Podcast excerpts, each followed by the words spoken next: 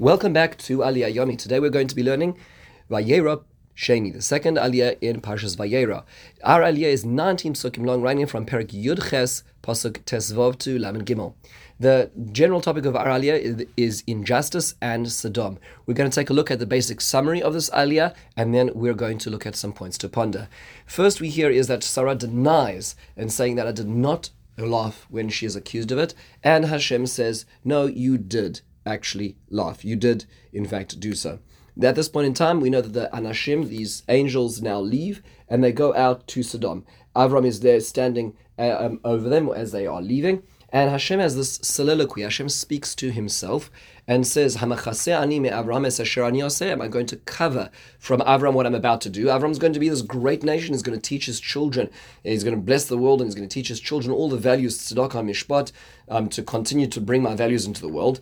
And so Hashem says, Look, the, the, the call of Sodom is, is, is terrible. All the injustice is happening. They're doing all these terrible, terrible practices in Sodom. I need to I, I need to go down and see what's going on. At this point in time, the people are leaving Avram and they are going down to Sodom. So Avram at this point in time now comes to Hashem and says, Ha'afti spem tzadikim rasha, are you going to kill the righteous with the evil? If maybe there's 50 tzaddikim in these cities, are you gonna are you not going to to say the cities because of the 50? So Hashem says, lecha says kadavar and Avram continues to say, Will you do such a terrible thing to kill a Rasha and a Tzaddik? And Hashem says, No, if there are 50, in fact, I will not. I will hold the places for them.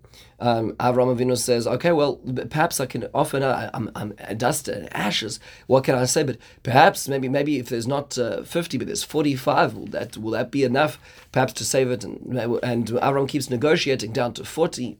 And then he, he makes another representation, maybe 30, he goes out to 20 and 10. And at this point in time, Hashem says this, there just aren't the 10.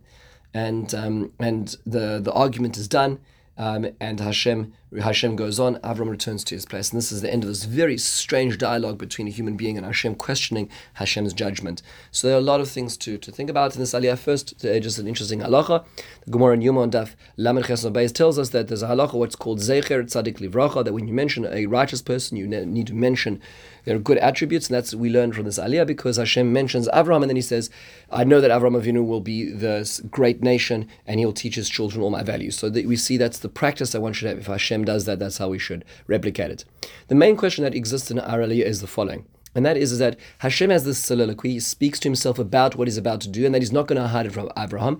And while he's saying that, obviously Abraham is listening in, and Abraham then takes a step forward to have this dialogue to try to prevent the destruction of Sodom. That seems clear because at the beginning, Hashem was not speaking to Abraham, but in the presence of Abraham. In fact, it's ever more evident because the language which Abraham uses, the, the primary tools that he uses are the words tzedakah and mishpat, um, or uh, Hashem is, are you going to kill the tzaddikim, the tzedek, and mishpat, hashofet kol aretz lo mishpat. Those are the question words that Abraham uses, and they're the words that Hashem gave him.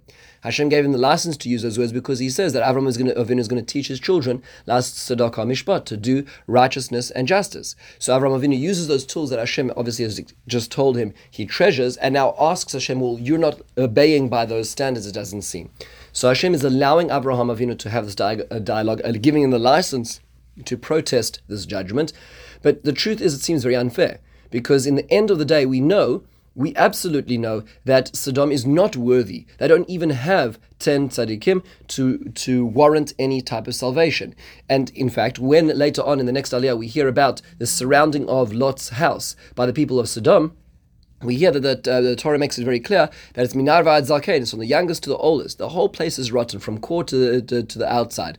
So if that's the case, then this is really unfair. Why is Hashem leading Abraham on to make this request when ultimately we know it's going to be a failed request? That's the question which is worth answer, uh, asking. There are two different approaches that we're going to look at. One approach is that of Rav Pinkus. Rav Pinkus um, um, uh, quotes the Dubno Magid in Sha'arim B'Tefillah, and he says the following very beautiful idea. He says, imagine a person walks into a, to, to a store and is shopping and is trying to work out what to get. And so this lady, she's looking at this, uh, at, at, this blouse, the sweater, and she tries on, she tries three, and she's not sure. There's one maybe And takes her a while. Like an hour and a half later, she comes to the to to, to the to the cash register and she's going to now buy this um this this this this top. Maybe she will return it if it isn't good.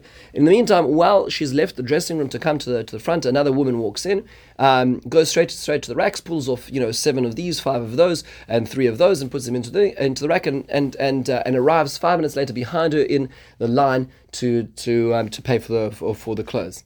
And she says, Look, I've spent an hour and a half here. She turns to this lady says, how, how, how could you buy things so fast? Don't you take the time?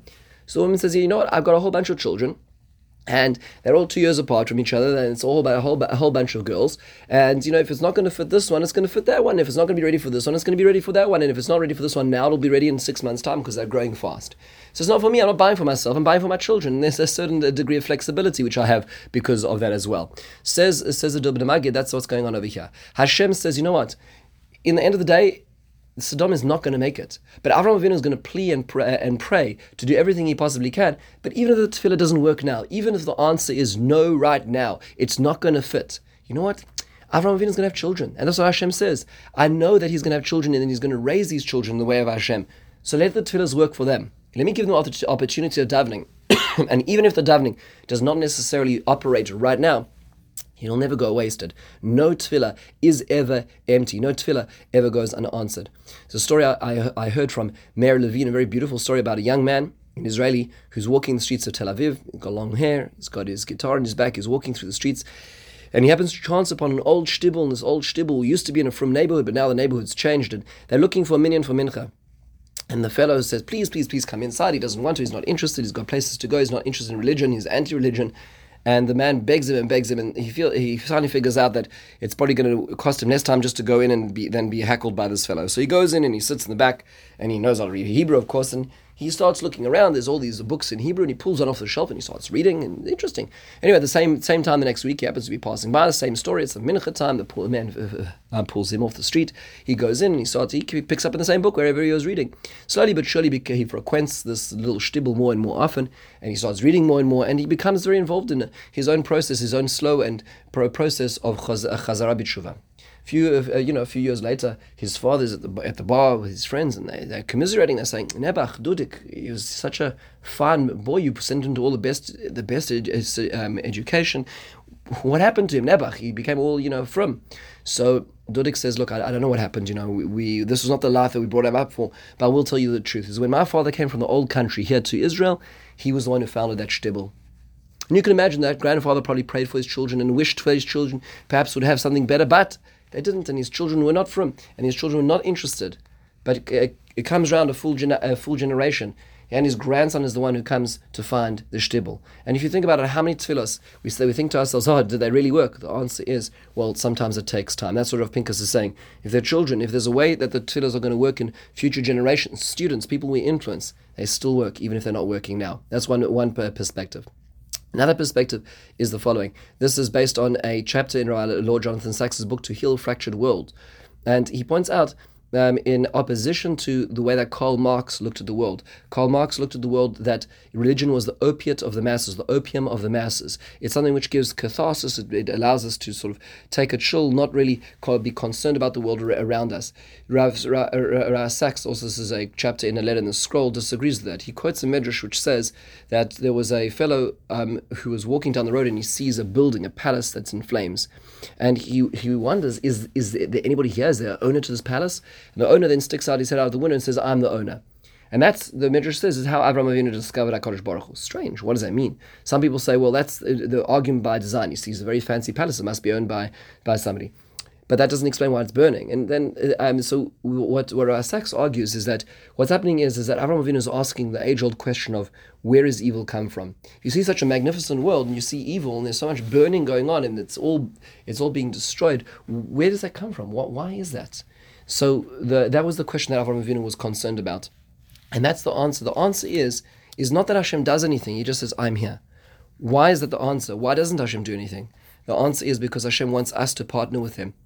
He wants us to do something about it. It may be true that in the celestial worlds it's true that Sodom deserves to be destroyed. But until there's a human being to ratify that, until there's a human being to say that it's not fair in this world, to protest against the way that things that look unjust in this world, then it's not correct in this world as well. Avram needs to be given the opportunity to protest it, and only until Avram Avinu protested fully and tried to understand it to the best of his uh, his uh, understanding was it actually just in this world as well. That was the lesson Hakadosh Baruch Hu was showing him. The building, there's a beautiful building, there's a Hashem, there's flames, there seems to be evil in the world, but are you going to do something about it? And that is the question which is being asked of Avraham, and that's why he's being allowed the opportunity to protest it. He's being asked the opportunity, do you see it as just? And only once he, in human terms, understands that in fact it is just, is it going to be ratified within this world. A very different perspective of understanding how HaKadosh Baruch Hu wants to react to the phenomenon and the, the evil, the difficulties that we see around us. With this, we close the second aliyah. In the meantime, have a wonderful meaningful day.